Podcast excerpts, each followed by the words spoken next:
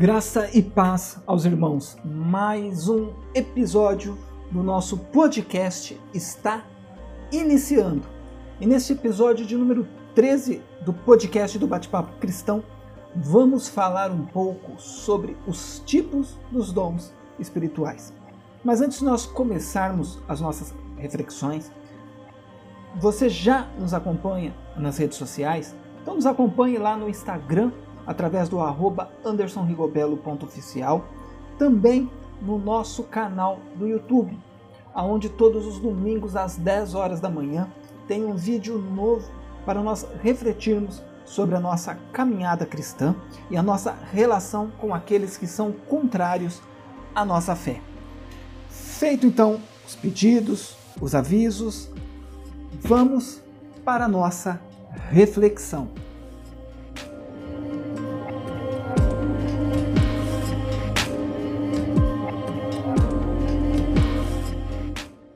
Vamos começar falando sobre os dons de revelação. E os dons de revelação divina são indispensáveis à igreja da atualidade, pois vivemos em um tempo marcado pelo engano. Vamos então começar expondo os dons de revelação. E os dons de revelação são concedidos à igreja a fim de que ela seja edificada e em meio aos tempos trabalhosos que estamos vivendo, se faz necessário obtermos a sabedoria que vem do alto para permanecermos firmes e conseguirmos edificar nossa igreja local.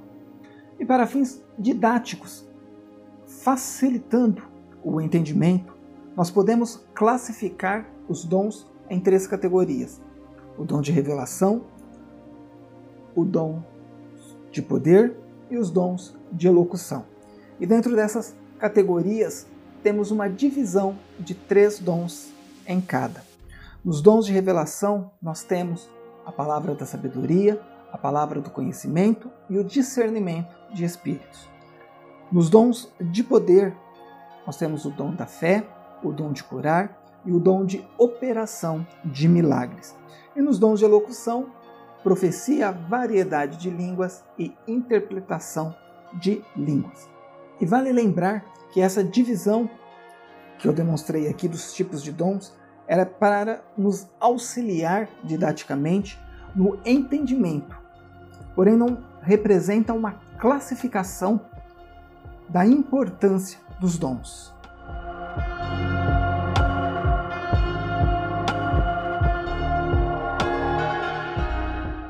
E embora na antiga aliança os dons espirituais não fossem plena e claramente evidenciados, como nós vemos na nova aliança, alguns episódios do Antigo Testamento vislumbram o quanto Deus conferia aos homens sabedoria do alto para executar tarefas ou tomar decisões.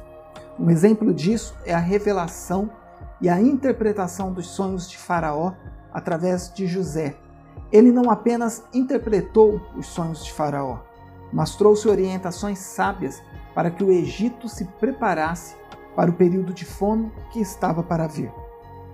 A habilidade do rei Salomão em resolver causas complexas igualmente é um admirável exemplo de dom da sabedoria no Antigo Testamento.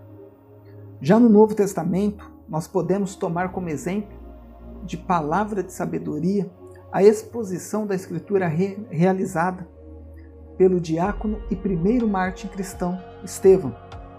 E em Atos, capítulo 6, dos versículos 9 e 10, nós lemos que os sábios da sinagoga não podiam resistir à sabedoria e ao espírito com que Estevão falava.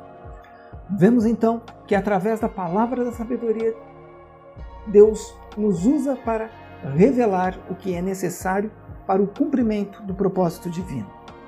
E nos exemplos citados, Deus, através dos seus servos, orienta sobre o que iria acontecer, ensina e julga as questões terrenas como autoridade impossível de ser alcançada apenas de forma natural.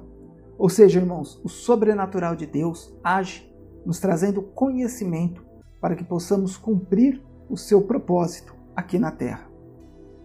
A palavra de sabedoria é de grande valor na tarefa do aconselhamento pessoal e em situações que demandam uma orientação no exercício do ministério pastoral.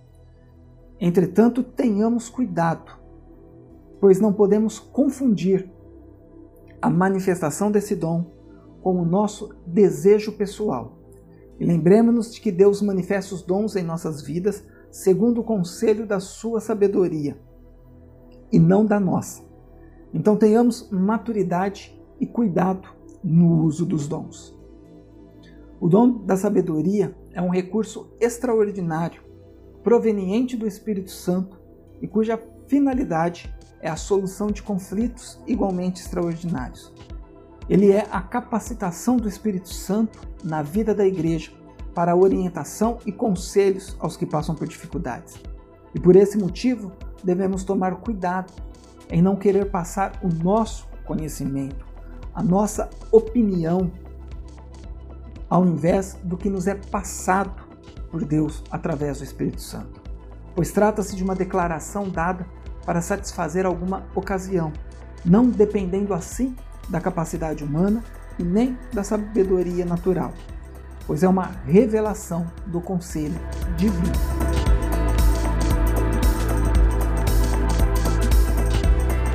Vamos agora falar um pouco sobre o dom da palavra da ciência. E o dom da palavra da ciência, ele não visa servir a propósitos triviais, como o de descobrir o significado dos tecidos do tabernáculo ou a identidade da mulher de Caim. Isso é uma mera curiosidade humana, e o dom de Deus não foi dado para satisfazê-la. Então, a manifestação sobrenatural deste dom tem por finalidade preservar a vida da igreja, livrando-a de qualquer engano ou artimanha do maligno. Ao profeta Eliseu foram revelados os planos de guerra do rei da Síria.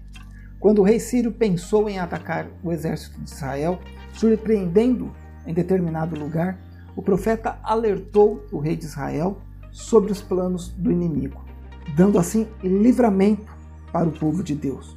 Um outro exemplo foi a revelação de Daniel acerca do sonho de Nabucodonosor, quando Deus descortinou a história dos grandes impérios mundiais ao profeta.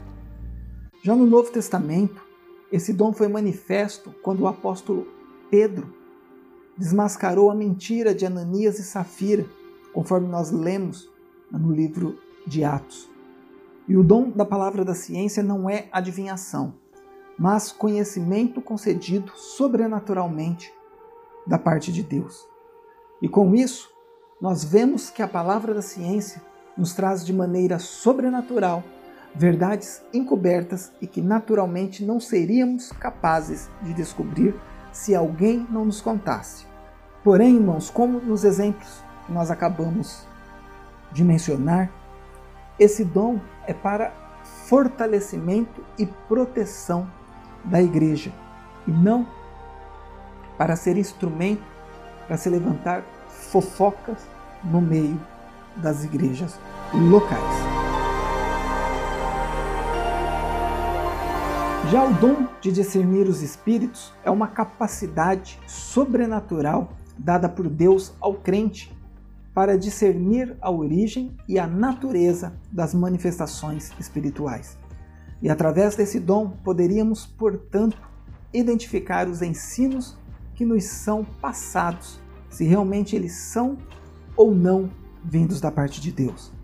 E ao longo das Escrituras, podemos destacar três origens das manifestações espirituais no mundo: Deus, o homem e o diabo. Uma profecia, por exemplo, pode ser fruto da ordem divina ou da mente humana ou ainda de uma origem maligna.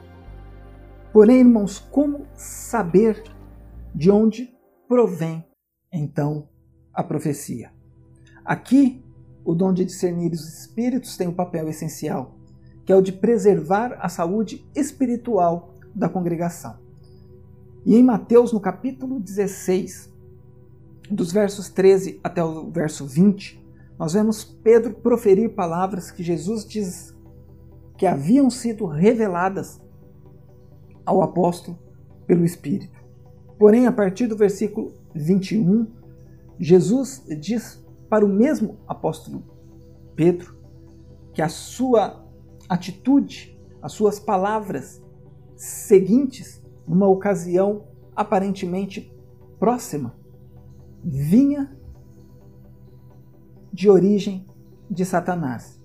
Se no primeiro momento Pedro reconheceu a Jesus como Messias e teve essa revelação através do Espírito Santo, no segundo momento ele tentava convencer Jesus a não morrer na cruz, que não haveria de acontecer a morte de Jesus na cruz.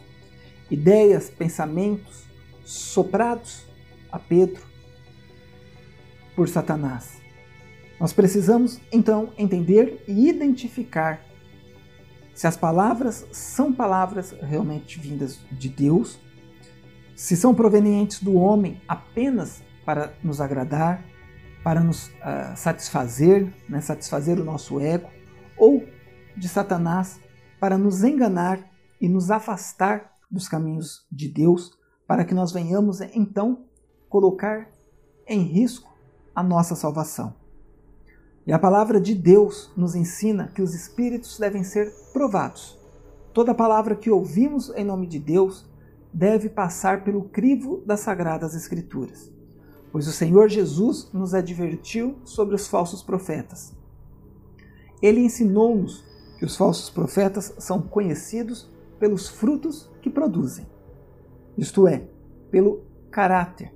Jesus conhece o segredo do coração humano, mas nós não temos esse conhecimento. E por isso nós precisamos do Espírito Santo para revelar-nos a verdadeira motivação daqueles que falam em nome do Senhor. A Igreja de Jesus necessita dos dons de revelação para discernir entre o certo e o errado, entre o legítimo e o falso. Os falsos ensinos e as manifestações malignas podem ser desmascaradas pelo dom do discernimento dos espíritos.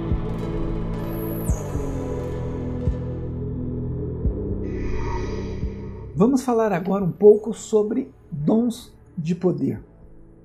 E os dons de poder, irmãos, são capacitações especiais em situações que demandam a ação sobrenatural do Espírito Santo na vida do crente.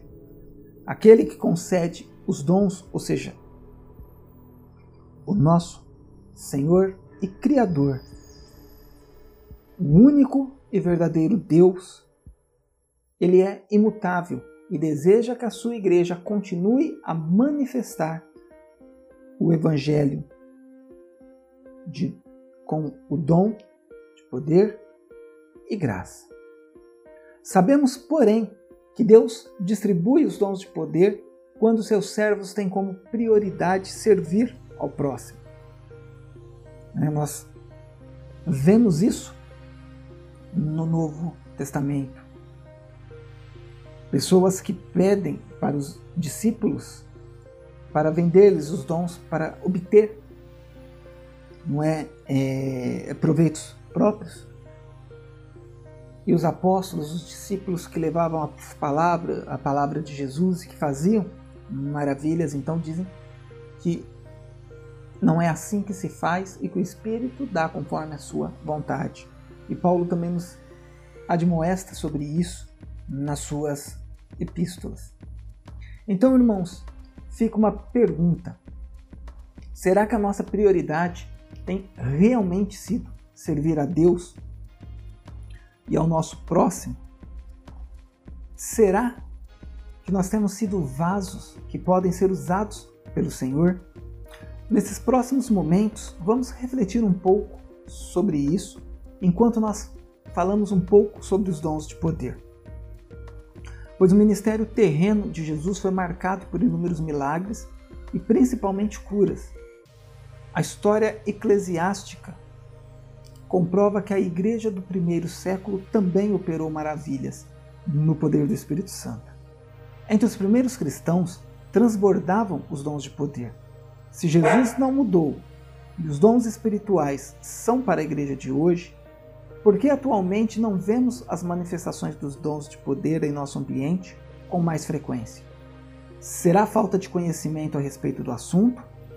Ou será por causa do mau uso que alguns fazem dessas dádivas divinas?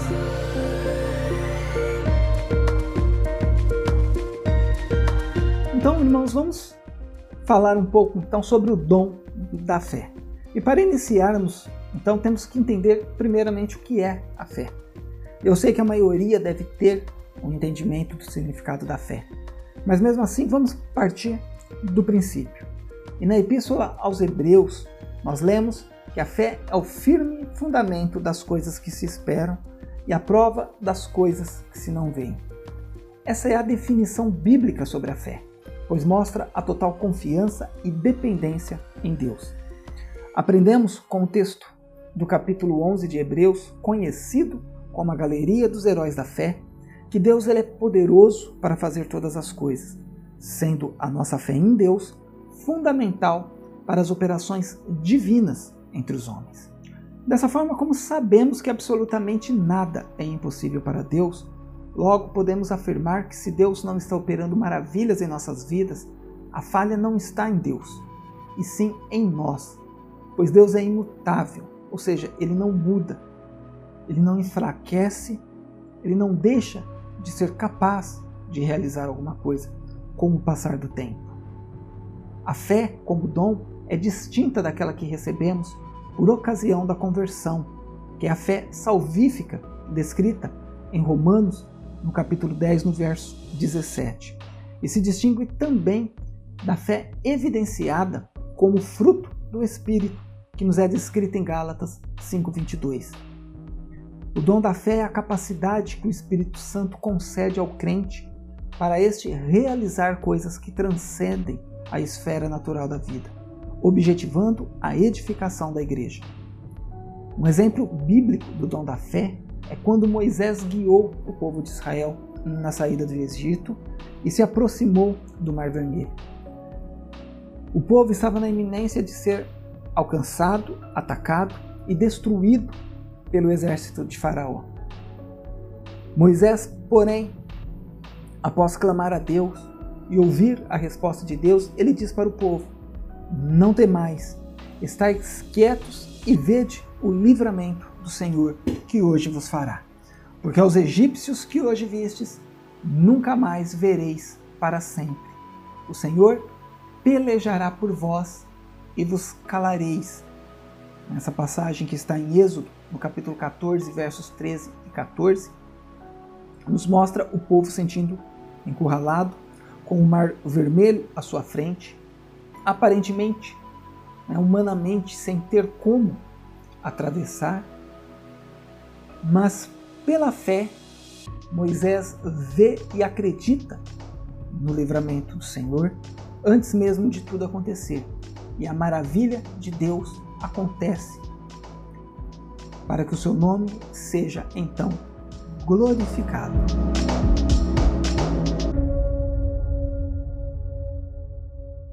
Muito bem, irmãos, vamos então agora falar um pouco sobre o dom de curar. E no grego, as palavras dons e cura estão no plural. Com isso, alguns entendem que isso significa que há uma variedade de formas desse dom. Entre os que pensam assim, há quem entenda que certas pessoas têm um dom de curar um tipo de doença ou enfermidade, ao passo que outros curam um outro tipo de doença. Cada um é especialista em um tipo de cura. E como exemplo disso, usa uma passagem de Atos 8, 7, onde nós lemos que Felipe foi especialmente usado para curar os paralíticos e os coxos. Outros ainda, irmão, entendem que Deus dá a uma pessoa um dom na forma de um suprimento de cura numa ocasião específica, ao passo que outro suprimento é dado em outra ocasião e talvez a uma outra pessoa. Então você tem uma quantidade de curas para distribuir numa determinada oportunidade. Porém, irmãos, outros ainda entendem que toda cura é um dom especial e específico. Isto é, o dom é, na verdade, para o enfermo que tem a necessidade da cura. Logo, segundo esse ponto de vista, o Espírito Santo não torna os homens curadores. Muito pelo contrário, irmãos, ele providencia o um novo ministério de cura para cada necessidade, à medida que ela surge na igreja. Por exemplo, a virtude, né, o poder que flui para dentro da mulher com o fluxo de sangue, trouxe para ela um gracioso dom de cura. Em Atos 3:6, nós lemos onde Pedro diz literalmente: "O que tenho, isto te dou". Isso está no singular e indica um dom específico dado para Pedro para este entregar para aquele homem coxo ele não parece significar que tinha um reservatório de dons de cura dentro de si, mas um novo dom para cada enfermo a quem ele ministrava. Então Deus usa o homem para administrar, ministrar e entregar a cura para aquele que tem a necessidade de receber o dom de ser curado. Mas afinal, o que são os dons de curar? Eles são recursos de caráter sobrenatural para atuarem na cura de qualquer tipo de enfermidade. Por isso a expressão está no plural. Deus é quem cura. Ele concede os dons segundo o conselho da sua vontade, sabedoria e no momento certo. A concessão desses dons à igreja deve-se à necessidade do evangelho ser anunciado como uma mensagem poderosa ao não crente, que outrora não tinha fé, mas que agora passou a crer no evangelho arrependendo-se dos seus pecados. Podemos ver a manifestação de Deus nos dons de curar. Ele, através de sua misericórdia, nos livra das enfermidades e transforma as nossas vidas para a glória do seu nome. Quem já recebeu uma cura divina, ou para si, ou para um ente querido, sabe bem o que é essa expressão de gratidão e louvor a Deus, qual é o sentimento de ver esse milagre acontecer. Já devemos tudo a Deus pelo simples fato dele ter enviado seu filho para morrer por nós e tomar sobre si as nossas dores, as nossas enfermidades e nos dar direito à remissão dos nossos pecados. Mas receber ou ser instrumento nas mãos de Deus para a ministração dos dons de cura é uma das inúmeras oportunidades que temos de ver a ação de Deus e de glorificar seu santo nome. Apesar de o crente ser redimido pelo Senhor através da obra expiatória efetuada por Jesus na cruz do Calvário, o crente ainda aguarda a redenção do seu próprio corpo. E quando o apóstolo Paulo tratou dos males que afligem a criação como resultado do pecado da humanidade, escreveu que não só ele, mas nós mesmos, que temos as primícias do Espírito, também gememos em nós mesmos, esperando a adoção, a saber, a redenção do nosso corpo. Nós podemos verificar isso, irmãos, na Epístola aos Romanos, no capítulo de número 8, no verso 23. E enquanto nós não recebermos o nosso corpo imortal e incorruptível, nós estaremos sujeitos a toda sorte de doenças, e os dons de curar são necessários à igreja da atualidade. No mundo incrédulo em que a medicina se desenvolve rapidamente, o ser humano pensa que pode então superar a Deus e não necessita de Deus para sua vida. Porém, a humanidade precisa compreender a sua limitação e convencer-se da sublime realidade de um Deus todo-poderoso que, em sua misericórdia e amor, concede sabedoria a homens e mulheres para multiplicar o conhecimento da medicina visando o bem-estar de todos. Quanto aos dons de curar, são manifestações de poder sobrenatural que o Espírito Santo colocou à disposição da Igreja de Cristo, para que a humanidade reconheça que Deus tem o poder de sanar todas as doenças. E com os dons de curar, podemos contemplar a grandeza de Deus e como somos dependentes dele. Pois tanto quando somos curados na igreja através da oração de um servo de Deus, quanto quando somos curados por um tratamento médico que ocorre por Deus dar o conhecimento ao homem, podemos ver a manifestação dos dons do Espírito Santo em nossas vidas.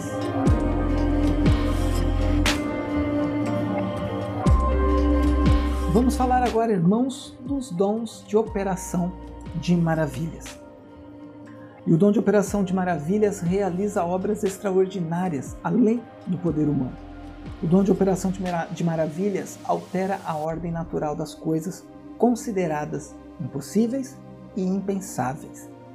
Através do dom de operação de maravilhas, passamos a ver a ação do sobrenatural de Deus em nossa vida, tornando possível através dele aquilo que para o homem era impossível.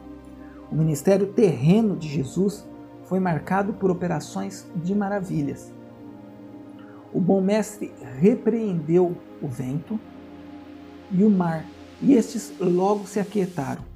O nosso Senhor atestou por muitas vezes o seu poder sobre a natureza, criada para a sua glória.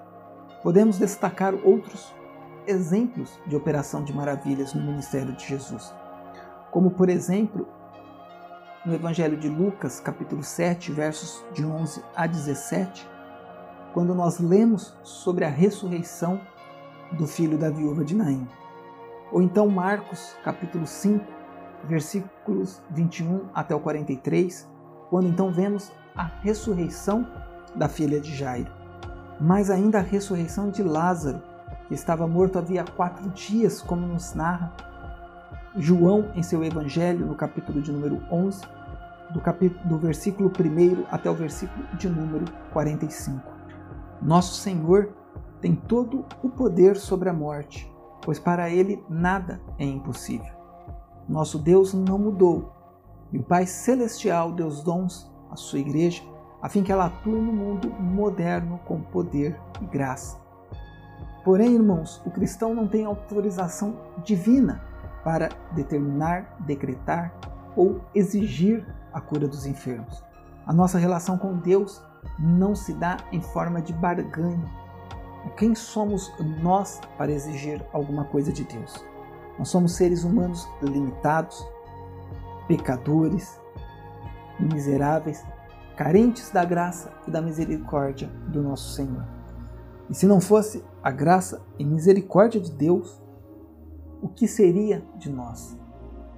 Como discípulos de Cristo, nós devemos rogar ao Pai, buscando de todo o nosso coração a cura dos doentes. Por isso, a palavra de Deus recomenda que oremos pelos enfermos. A oração do justo pode muito em seus efeitos e independe de se ter o dom ou não. Jesus nos ensinou que em seu nome deveríamos impor as mãos sobre os enfermos para que eles sejam curados. Nossa responsabilidade é orar pedindo a cura. Quem sabe o enfermo, de acordo com a sua soberana vontade, é Deus. O crente que impõe as mãos sobre o enfermo não pode ser tratado como um ídolo na igreja, principalmente se o enfermo for curado. Nem podemos imaginar que, porque aconteceu um milagre aquela vez, sempre operaremos milagres, independente da ocasião. Que Deus tenha misericórdia de nós e nos proteja dessa pretensão de querermos ser alguém ou pensarmos que a capacidade na operação dos dons é nossa. Quem opera os sinais e as maravilhas é o Senhor e não o homem. Toda ação decorrente dos dons vem do Espírito Santo e por isso não podemos agendar, prometer que vai acontecer determinar dias ou marcar horários para sua operação. Façamos a obra de Deus com honestidade e decência. Porque, infelizmente, irmãos, isso tem acontecido e muito nas igrejas de hoje. Crentes presos aos seus líderes ou algum famoso que promete operar as maravilhas, se dizendo homem e profeta de Deus Todos nós somos servos e sujeitos a sermos usados por Deus para o cumprimento dos seus propósitos. Não devemos, portanto, idolatrar alguém porque Deus age em sua vida como se fosse um sinal de superioridade.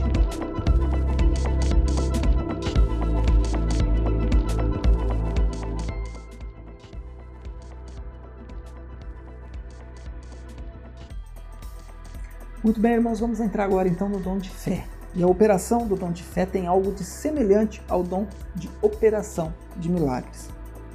Mas esses dons se distinguem pelo fato de o dom de fé operar sem que às vezes seja visto o seu efeito instantâneo. Enquanto a operação de milagres ele tem o efeito imediato. Um exemplo, irmãos, é quando Jesus se aproxima da figueira sem fruto, em Marcos 11, versículo 14, e diz: Nunca mais coma fruto alguém de ti. E seus discípulos ouviram isso. Mas eles simplesmente ouviram as palavras de Jesus e aparentemente nada havia acontecido, porque ao terminar de proferir aquelas palavras, a figueira aparentemente estava normal. Não foi notado mudança nenhuma. Entretanto, quando eles passaram pela manhã, viram que a figueira secara desde a raiz como nós podemos ver no versículo de número 20 do capítulo 11 de Marcos. Enquanto o dom de operação de milagres tem a sua ação instantânea, o dom de fé opera com os mesmos resultados da operação de milagres, porém não é de modo tão espetacular, porque não é notado de imediato ou no momento da oração, no momento que se clama a Deus. De certa maneira, a fé sobrenatural é acessível a quase todos os crentes na igreja, e pela fé tudo podemos conseguir, pois tudo é possível ao que crê.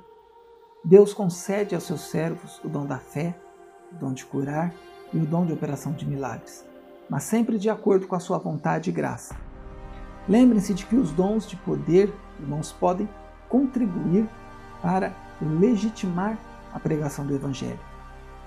Porém, infelizmente, há pessoas que querem utilizar essas dádivas para obterem lucros financeiros e enriquecimento pessoal. E isto envergonha o nome do Senhor Jesus e mancha a idoneidade eh, da igreja na sociedade, naquela visão que os não crentes acabam tendo da igreja hoje. E quem procede dessa forma está suscetível ao juízo de Deus que virá no tempo próprio. Que nós, a Igreja do Senhor, façamos uso dos dons de poder para pregar o Evangelho do nosso Senhor e glorificar o nome do Pai no poder do Espírito Santo.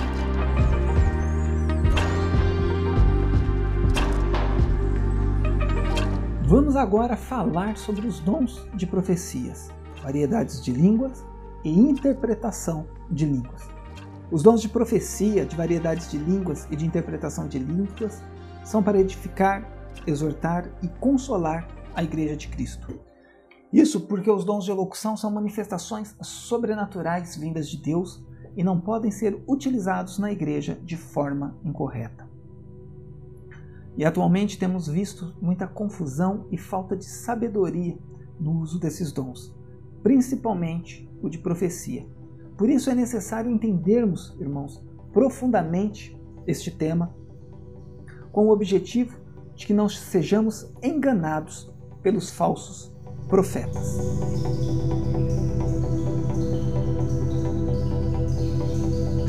O dom de profecia refere-se às mensagens espontâneas inspiradas pelo Espírito em uma língua conhecida para quem fala e também para quem ouve objetivando edificar, exortar e consolar a pessoa destinatária da mensagem. Profetizar não é desejar uma bênção a uma pessoa, pois essa não é a finalidade da profecia. Porém, infelizmente, por falta do ensino da palavra de Deus nas igrejas, aparecem várias aberrações concernentes ao uso incorreto do dom de profecias. Não poucos crentes e igrejas locais sofrem com as consequências das falsas profecias, as famosas profetadas. Apesar de nos. Apesar de nos exortar a não desprezar ou sufocar as profecias na igreja local, as Sagradas Escrituras nos orientam a examinar tudo, julgando e discernindo pelo Espírito o que está por trás da mensagem. Toda profecia espontânea deve ser julgada.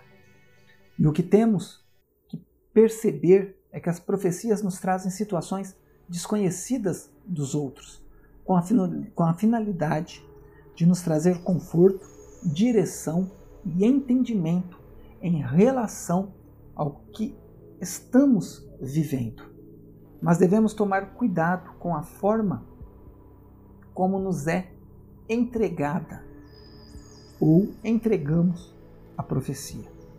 Fatos conhecidos em momentos oportunos podem passar o sentido de interesse pessoal da pessoa. Quem deve então falar através do profeta é Deus, e não nós falarmos através de nós mesmos e usando o nome de Deus. O dom de profecia é tão importante para a Igreja de Cristo que o apóstolo Paulo exortou a sua busca, e ele igualmente recomendou que o exercício desse dom fosse observado pela ordem e cuidado nos cultos. Os crentes de Corinto deveriam julgar as profecias quanto ao seu conteúdo e origem de onde elas procediam, pois elas possuem três fontes distintas. Assim como nós falamos sobre os dons lá no começo, a profecia pode vir de Deus, do homem ou do diabo. E devemos então nos cuidar, pois a Bíblia, tanto no Antigo quanto no Novo Testamento, mostra ação dos falsos profetas.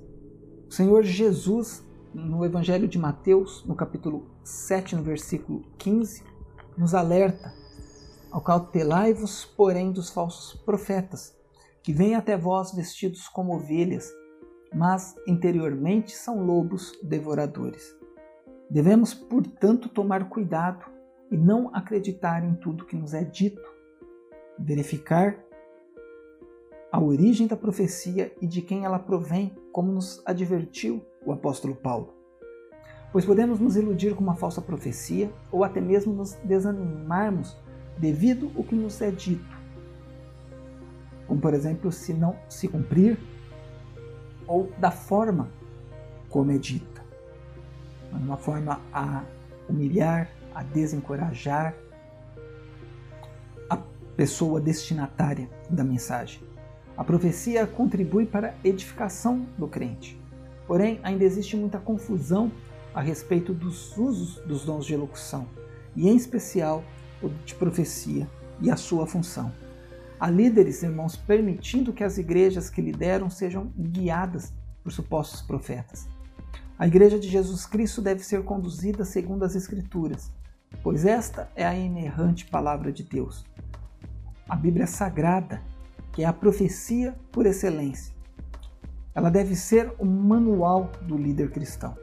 Outros líderes também, erroneamente, não tomam decisão alguma sem antes consultar um profeta ou uma profetisa e os transformam no seu guru. E esses profetizam aquilo que as pessoas querem ouvir e não o que o Senhor realmente quer falar. Porém, a palavra de Deus nos alerta a que não ouçamos a tais falsários. Muitos, portanto, deixam de ouvir a palavra de Deus através das Sagradas Escrituras ou da oração para dar ouvidos a homens e mulheres que vão dizer aquilo que os nossos ouvidos desejam ouvir. O dom de profecias é real, meus irmãos, mas não vamos receber profecias de alguém a todo momento. Que sejamos, portanto, prudentes.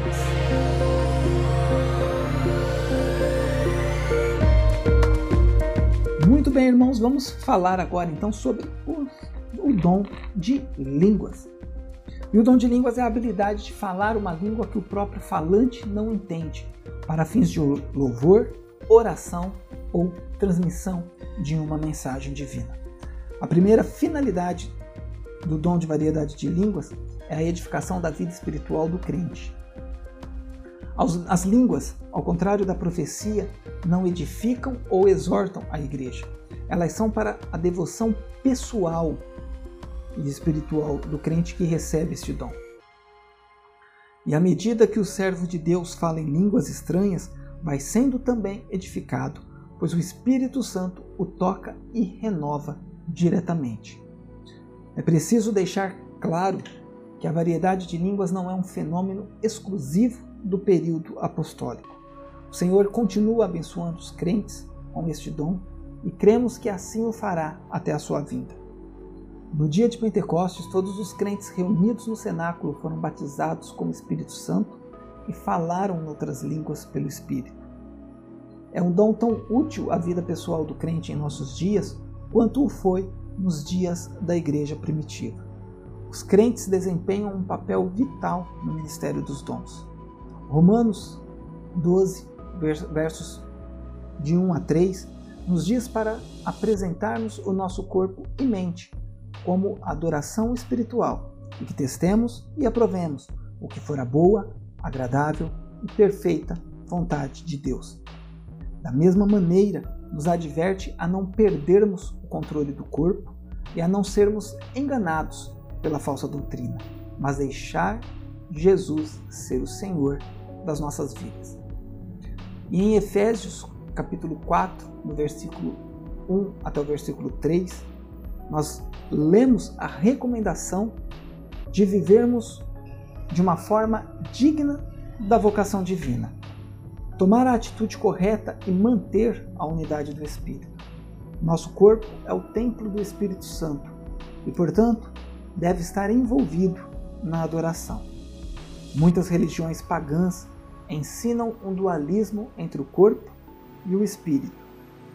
Para elas, o corpo é mau, uma prisão, ao passo que o espírito é bom e precisa ser liberto.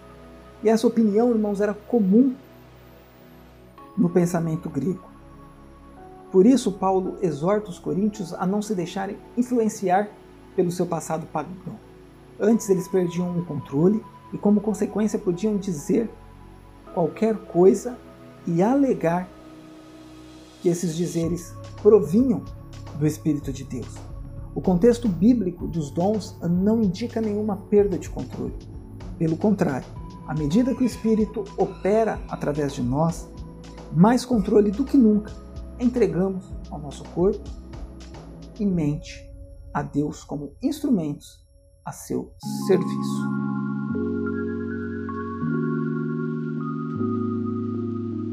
Se nós temos, irmãos, o falar em línguas, temos também o dom de interpretar línguas estranhas. E a interpretação das línguas é a habilidade de interpretar aquilo que foi pronunciado em línguas estranhas. Na igreja de Corinto havia certa desordem no culto com relação aos dons espirituais. Por isso, Paulo os advertiu em 1 Coríntios 14, versos 27 e 28, dizendo: e se alguém falar em língua estranha, faça-se isso por dois, ou quando muito três, e por sua vez, e haja intérprete. Mas se não houver intérprete, esteja calado na igreja e fale consigo mesmo e com Deus. E embora haja semelhança, os dons de profecia e o de falar em línguas são dons distintos. O dom de interpretação em línguas necessita de outra pessoa também capacitada pelo Espírito Santo para que interprete a mensagem e a igreja seja edificada. Do contrário, os crentes ficarão sem entender nada do que lhes é falado. Já no caso da profecia, não existe a necessidade de um intérprete, já que ela é falada na língua nativa dos ouvintes. Ainda que haja muitas pessoas em diversas igrejas que não aceitem a atualidade do batismo do Espírito Santo e dos dons espirituais, Deus continua abençoando os crentes com suas dádivas. E, portanto, não podemos desprezar o dom de profecia, o de falar em línguas estranhas e o de interpretá-las. Porém, façamos tudo conforme a Bíblia, com sabedoria, decência e ordem. Agindo dessa forma, Deus usará os seus filhos para que sejam portadores das manifestações gloriosas dos céus.